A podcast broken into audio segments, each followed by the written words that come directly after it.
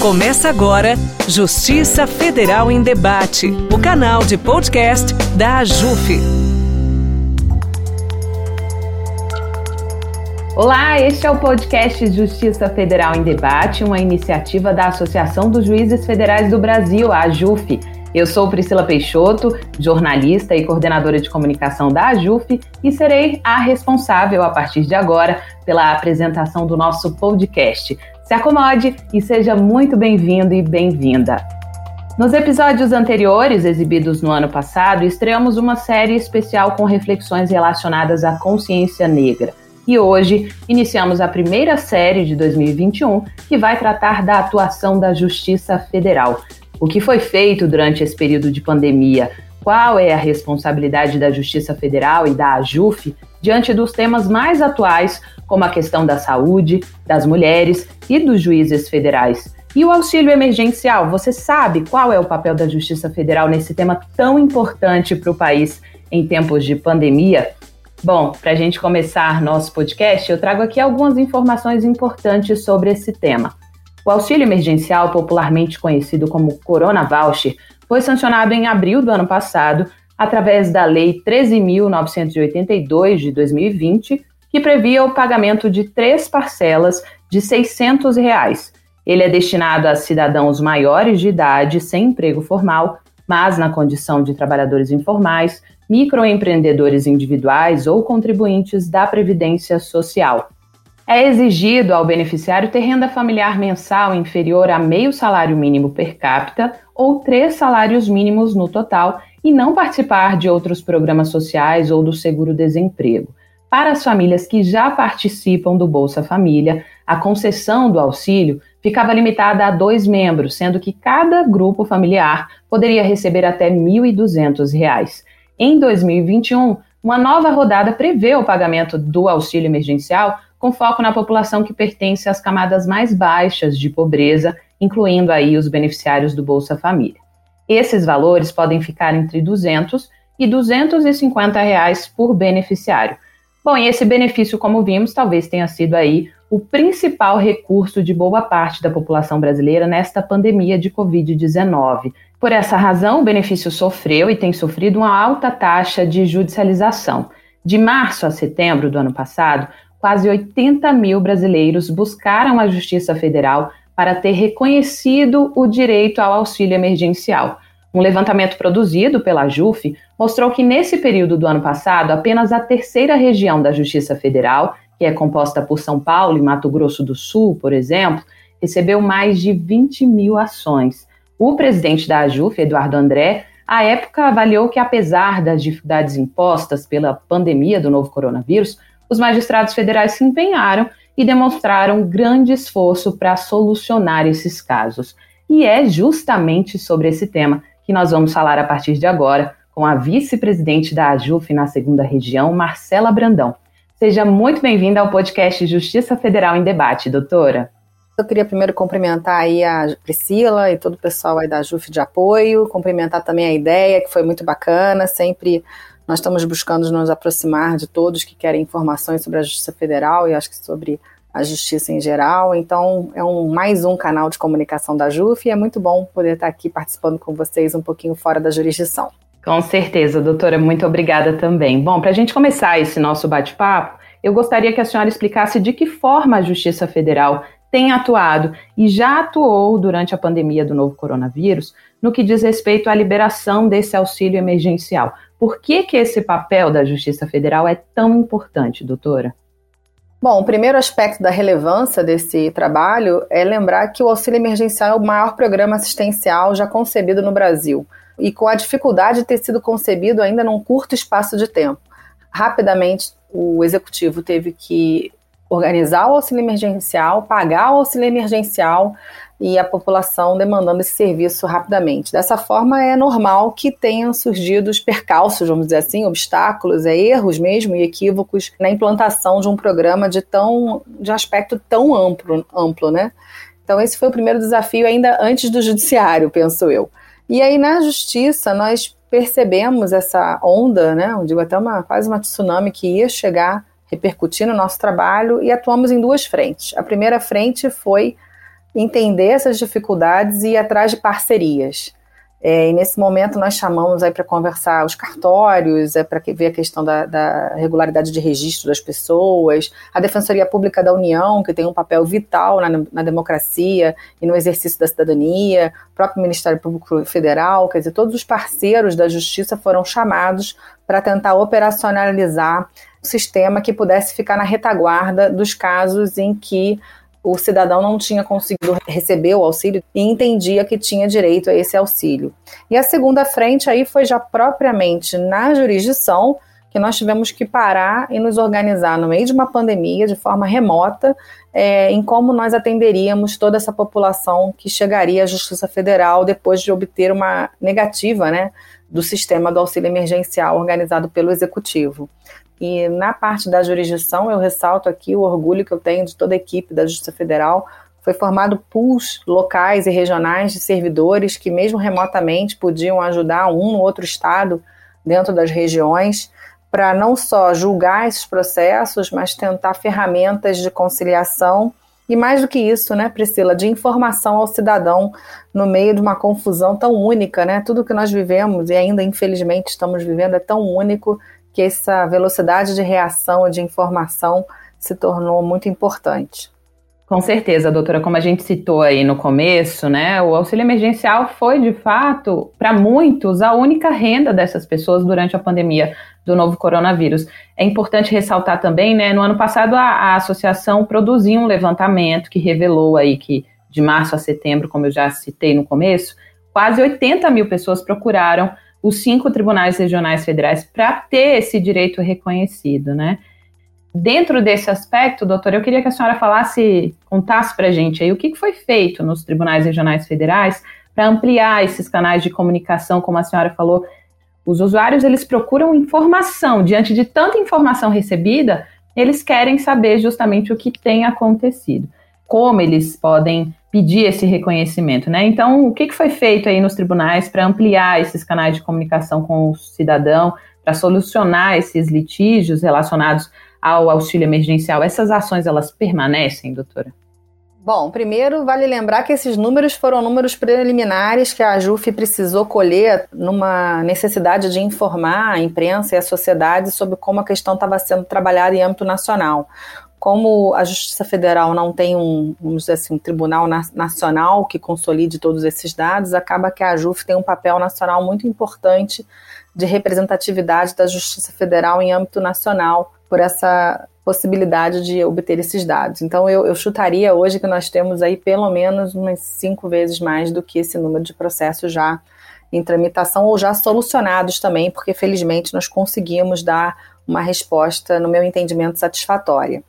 Com relação às ferramentas e às comunicações e como a coisa ainda está funcionando hoje, é, se a, a, o cidadão procura a Defensoria Pública da União, nessas parcerias que foram firmadas, a Defensoria fez um convênio com a União, após reuniões com a Justiça Federal também, e ela tem conseguido atender é, de forma administrativamente as demandas que chegam, parte das demandas que chegam à Defensoria Pública. Então, essa é um, um caminho. O outro caminho é procurar diretamente a Justiça Federal e aí os setores de conciliação disponibilizaram formulários próprios para facilitar a padronização uh, das informações, é, no sentido de que o, o, cidadão que teve a recusa administrativa, ele pode preencher esse formulário e também será atendido. Também foram disponibilizados canais de telefone, e-mail, WhatsApp, quer dizer, formas de comunicação já usuais, mas porque muitas vezes a pessoa ainda se sente um pouco insegura e quer ter uma resposta individualizada. Então, foram disponibilizados também esses canais. É importante uh, destacar aqui também que nós da Justiça Federal também precisamos correr atrás de nos informar para poder também nos comunicar. Então foram restabelecidas e até fortalecidas parcerias de contatos com o sistema de cadastro único, com o sistema do que, que já foi deferido pela União, do que, que não foi deferido, de forma que a Justiça Federal também evitasse esse retrabalho todo. Nós estamos falando aqui de números acima de 60 milhões de pessoas, né? Esse foi o alcance inicial do auxílio emergencial. O rescaldo desses números são muito grandes, né? Um rescaldo de 60 milhões já vai ser um número muito alto. É importante lembrar também ao cidadão que ele não pode procurar a justiça sem antes ter ido pedir o auxílio emergencial ao governo federal. A justiça ela atua sempre como uma última porta, vamos dizer assim, para o cidadão que entende que teve um direito violado. Então, primeiro ele precisa pedir o auxílio emergencial se ele entende, a partir da informação que ele obteve, a partir de uma leitura de imprensa, né? A imprensa tem um papel muito importante nesse caminho, que ele preenche os requisitos da lei para receber o auxílio emergencial. Bom, então é preciso que o cidadão esteja informado, que ele já tenha pedido auxílio ao governo e aí tem esse pedido negado, aí que a Justiça Federal entra, né, doutora? É importante a gente explicar para o nosso ouvinte como que funciona esse processo. E, inclusive, recentemente teve uma decisão da Justiça Federal do Amazonas, numa decisão do juiz federal Ricardo Augusto Salles, ele determinou a prorrogação do pagamento do auxílio emergencial para moradores né, do estado do Amazonas, diante de uma nova onda de Covid-19, inclusive no início deste ano. Como que a senhora vê a importância dessa atuação da Justiça Federal nesse cenário de crise, principalmente, né, que tem acompanhado a situação, a especificidade de cada região, principalmente, né, a gente viu aí que o coronavírus começou ali no, no em Manaus, teve um número altíssimo de casos por lá e agora isso retornou. Qual é a importância da Justiça Federal estar envolvida nesse processo? Bom, mais uma vez é importante lembrar que é um programa social concebido para um país de dimensões continentais e com uma população de mais de 220 milhões de habitantes. Então, não foi possível, na pressa que o programa exigia, e nem esse é o papel da lei, na verdade, né? A lei ela tem os comandos gerais e abstratos para uma situação, então a lei previu como o auxílio emergencial ia funcionar e quais eram as condições para que ele pudesse ser deferido. E aí, a partir de, de sistemas né, e preenchimentos de formulários online, o governo foi vendo quem preenchia e quem não preenchia aquilo de uma forma automática. E não podia ser diferente, não teria gente para olhar é, todas essas demandas se fosse uma análise individualizada. E aí é nesse ponto, nessa diferença, que entra, é, me parece, o papel da Justiça Federal, porque, como eu disse, a Justiça Federal vai pegar o rescaldo daquelas pessoas que não conseguiram obter os benefícios e entendem que têm direito a eles, e na, na Justiça quem vai analisar isso é um juiz federal, que, portanto, tem como fazer um olhar diferenciado, Priscila, um olhar mais mais individual mesmo sobre aquela situação que foi levada a ele. Né? Nesse ponto, me parece a grande diferença quando se fala numa atuação administrativa, para qualquer assunto, na verdade, e uma atuação judicial. Quer dizer, o juiz ele vai poder ter esse olhar diferenciado sobre a ótica dos direitos constitucionais e das garantias e direitos fundamentais do cidadão, que para a administração pública, trabalhando em larga escala e dentro do que a gente chama de um ato administrativo vinculado, ela não tem como fazer esse olhar mais individual. Perfeito, doutora. Bom, e trazendo aqui para a nossa realidade de associação, o que, que a AJUF tem feito né, para divulgar melhor esse tema? Inclusive, isso aqui que a gente está fazendo já é um, um, serviço, né, doutora? Mas o que, que a AJUF tem feito além disso para divulgar melhor como a Justiça Federal tem atuado, como o cidadão também pode recorrer à justiça? Interessante, né, Priscila, que no meio da pandemia, essas ferramentas de tecnologia se tornaram fundamentais até para nossa sobrevivência. Mas, por outro lado, foi tanta coisa, foi tanta live, tanta coisa que a gente ficou um pouco perdido. Então, acho que o grande desafio da AJUF é conseguir se comunicar hoje. Então, esse podcast, por exemplo, foi uma ideia de aproximação com o cidadão brasileiro. É, as nossas campanhas por redes sociais, as redes sociais hoje têm um poder de comunicação, talvez que a gente não consiga ainda nem medir, mas a JUF tem aí todos os seus canais no Instagram, no Facebook, no, no Twitter, então assim, é, é, possível falar conosco por esses canais também, e nós estamos aí nesse desafio de muita informação, mas tentar ver qual é a informação realmente necessária, então o cidadão pode ter certeza, brasileiro, que vai sempre contar com a JUF nesse caminho. Muito legal, doutor. Inclusive, a gente fez uma campanha nas redes sociais, né, para divulgar o que, que cada tribunal regional federal estava fazendo à época e continua fazendo para melhorar esse acesso à informação ao cidadão. Então, tem tribunal que disponibilizou um canal específico de WhatsApp, tem tribunal que disponibilizou um telefone específico, a pessoa pode ir lá e hoje, com o distanciamento social, a maioria, óbvio, é virtual, mas tem essa opção também. Então, é importante a gente destacar aí a atuação não só da associação, mas da Justiça Federal como um todo, a, a, atuação dos tribunais regionais federais que desenvolveram aí ao longo da pandemia canais diferentes de comunicação para facilitar e melhorar, ampliar essa comunicação com o cidadão, né, doutora? Bom, e aí uma nova rodada de liberação do auxílio emergencial, que foi divulgada recentemente pelo Ministério da Cidadania, deve atingir ao menos 40 milhões de brasileiros. Então, é uma nova rodada do auxílio emergencial. Provavelmente a judicialização em torno do tema deve aumentar, né, doutora? E o que, que a AJUF e a Justiça Federal farão para minimizar esses conflitos e manter esse bom índice alcançado em 2020, como a senhora registrou? Primeiro me preocupa é, a dependência do país, né, a dependência da população com relação ao auxílio, que o nome mesmo diz que é um auxílio emergencial. Essa necessidade desse retorno, essa, essa demora da pandemia, mais do que a gente imaginava, mais do que a gente desejava, na verdade, é um aspecto de preocupação, porque a retomada da economia ficou freada, obviamente. Não tem, não poderia ser diferente, não estou aqui entrando em nenhum julgamento quanto a isso mas me preocupa essa dependência do país com auxílio emergencial, que nós sabemos que os recursos são finitos, então não é possível isso de uma forma indeterminada. É, nesse momento, para a JUF, me parece, para os tribunais, como juiz, eu fico um pouco mais tranquila, porque nós já vivemos a primeira onda também do auxílio emergencial, vamos chamar assim, com relação a ter que se organizar correndo e como a gente como ia ser feita essa estruturação dos tribunais. E nesse segundo momento já há essa bagagem essa expertise do que foi feito no início. Então me parece que vai ser um período de aprimoramento desse trabalho. É, e sem dúvida o cidadão pode saber que a Justiça Federal vai tentar se superar e fazer mais um, uma vez um bom trabalho seja presencial seja remoto.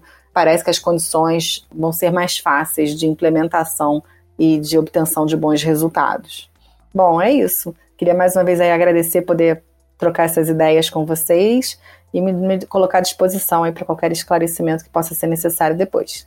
Muito legal, doutora, muito legal. É a experiência, né, dos magistrados federais fazendo escola aí, pra, agora já está todo mundo consciente do que tem que fazer, ninguém vai pegar mais o problema de emergência, né? Já tem aí uma experiência. E o nosso podcast vai ficando por aqui. Eu agradeço a participação da nossa convidada, vice-presidente da AJUF na segunda região, Marcela Brandão. Muito obrigada pela disponibilidade, pelas informações compartilhadas aqui conosco, doutora. Obrigada a todos e permaneço à disposição aí para trocar mais ideias no futuro. E muito obrigada a você, ouvinte, que ficou conosco até aqui. Estaremos juntos novamente no dia 8 de março, Dia Internacional da Mulher, com o segundo episódio da série sobre a atuação da Justiça Federal. Neste dia, é claro, vamos falar da Comissão AJUF Mulheres, um grupo muito importante da Associação dos Juízes Federais do Brasil, voltado à defesa das magistradas, ao estudo e ao debate de questões de gênero que afetam a magistratura e o país como um todo. Você não pode perder e eu espero você. Até lá! Você ouviu Justiça Federal em Debate, o canal de podcast da AJUF.